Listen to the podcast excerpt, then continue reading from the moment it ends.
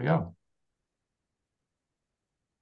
Hello, everybody. Welcome to Made in New England, where we talk about New England-based companies and the people that lead them. I'm Steve DeVries, your host, uh, and I'm here today with Jon Greer of the Wirebelt Company, uh, based in Bedford, New Hampshire. Welcome, Jon.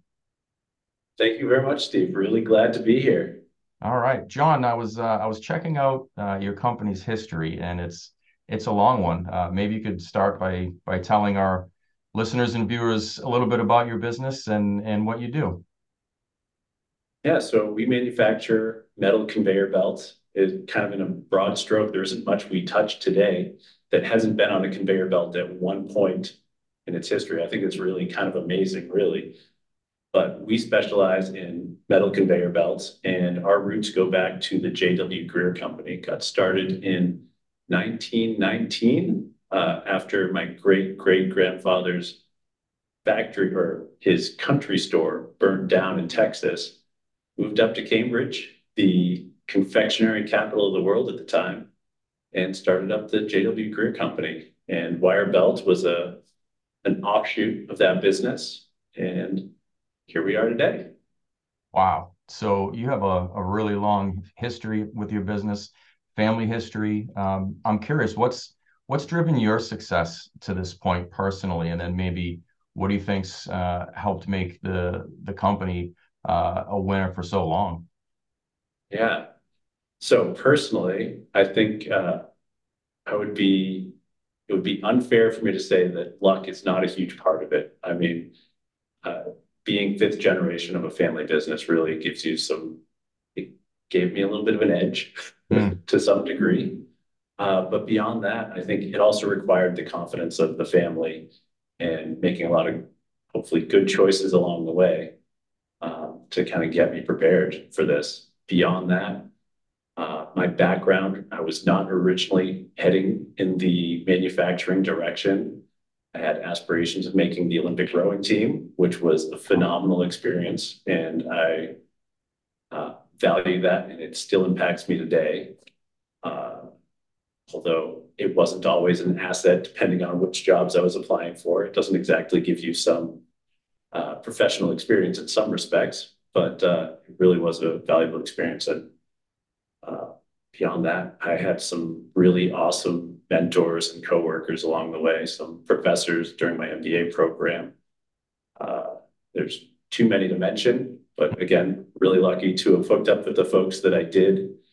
And uh, yeah, to call one out, Robert Spencer, he passed recently, mm. but he was one of my professors uh, at my MBA program. And he, uh, fantastic professor, did some consulting courses with him, and he started up a change management company. He'd been a partner at Accenture for a number of years and brought me on, and I got to work with him for a couple of years right after graduating, and that was just a phenomenal experience and perspective to have rolling into a business. So feel really fortunate to have had that time with him.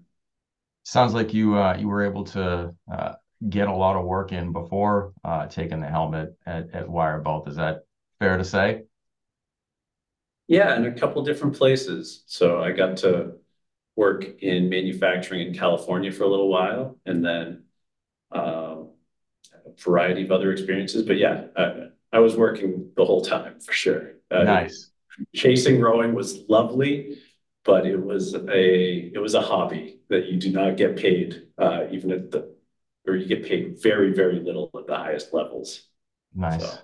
Well, I'll I'll say this. You you said that manufacturing wasn't necessarily part of the the, the long term plan originally, but uh, you're in it now. Uh, and so for for all of us manufacturing geeks out there, you know, we we love our we love our metrics, right? So I was wondering if if your business has uh, any metrics in particular that it it likes to use in you know in order to you know just understand what's driving the business and and how things are going.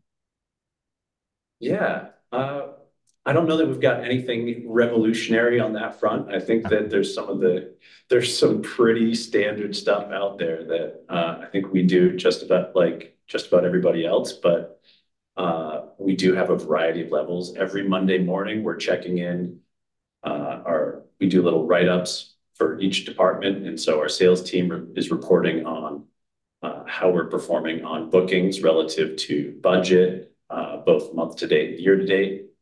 Um, we've got our operations folks. We track number of late orders. That's a very important metric for us.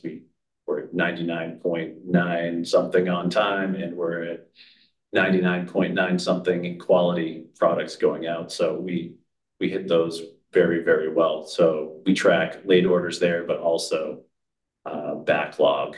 So a number of hours that we have backed up on our machines. And you get into HR, we track number of days without an accident. Again, safety is very important to us. And sometimes just picking out a metric like that to keep it visible and to kind of call attention to it has been, uh, I think, a good practice for us. That that gets repeated in a lot of different places. And I think we're at just about 300 days right now. Knock on wood. Knock on wood. And uh, yeah. And then um, sales operations, HR, uh, track a little bit for IT metrics as well. But yeah, that's some of the crux of it. And then monthly meetings and annual reviews as well. So yeah, nothing earth-shattering, I don't think, but. But good good blocking and tackling from from a mature business. And I like that you touched on all these different functional aspects of the business, right? It doesn't have to be just about what's happening on the shop floor, right? You've got all these different areas where you need to take measurements. So um, I think that's great. So Um, we've talked a little bit about the history of your business, right? You have roots you know, going back over 100 years. So what I'd like to do now is maybe talk a little bit about the future of the business. What, you know, as the leader of the company, fifth generation, what excites you most about the future of your company?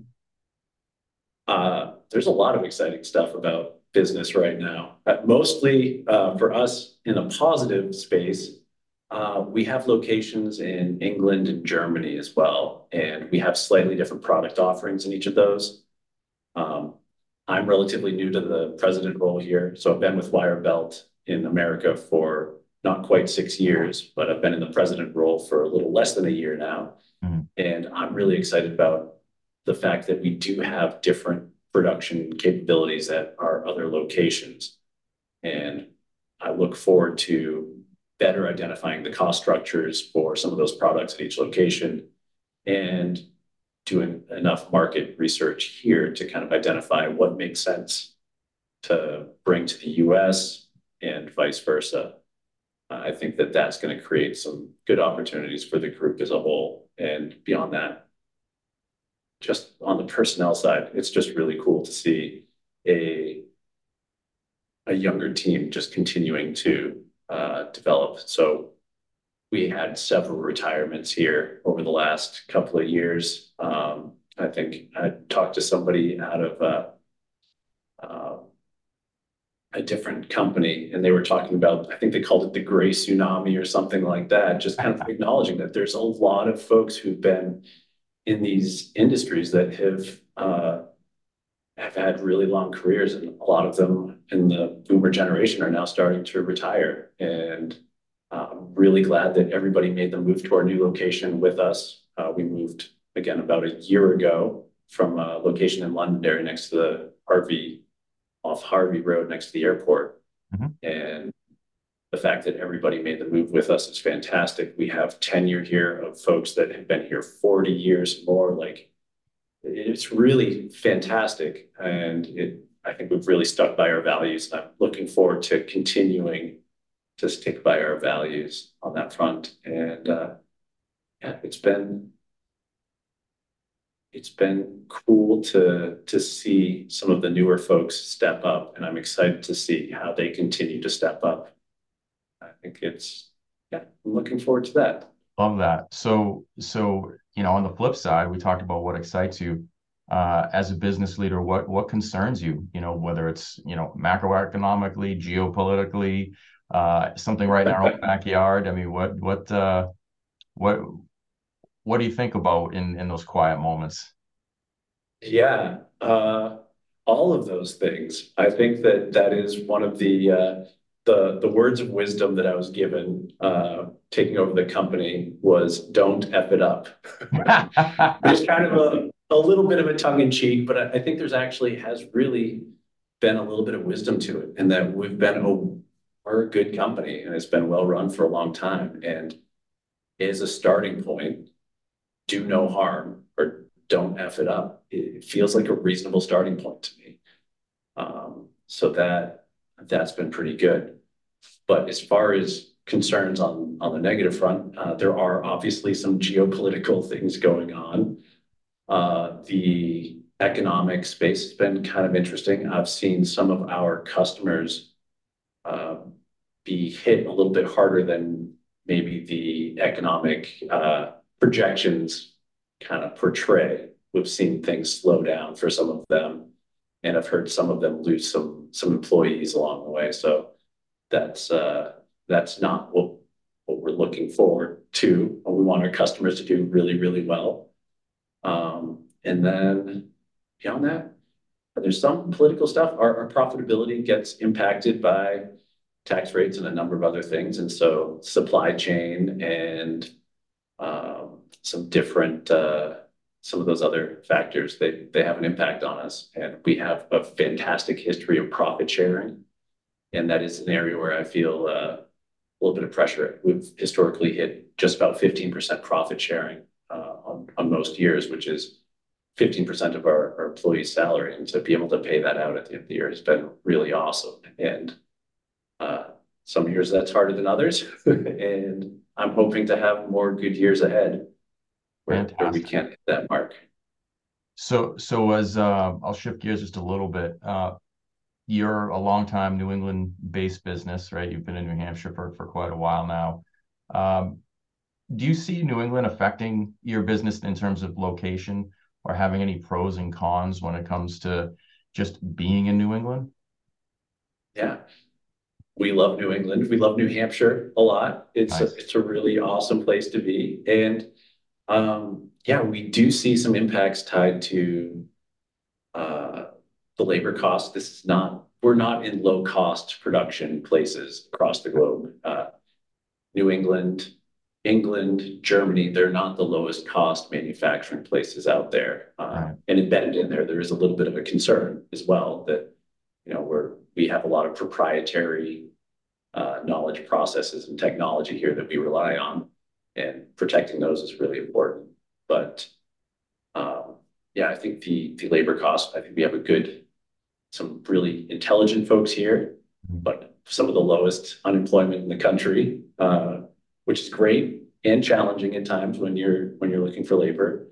And uh, the housing market has also been a little tough. We've, we've had some employees who, or some applicants who accepted positions with us that ultimately weren't able to take them during the pandemic because uh, housing costs and availability in the area. So that is something that that we feel and uh, hopefully can make a little bit of a difference in that in the years to come. You talk about people are you talking about people coming from maybe outside of New England and being impacted by the the cost of the housing market? Um, we've had some folks more from uh, I think like Lawrence or Lowell area and stuff that okay. wanted to be closer to where they were working that weren't able to to make that work.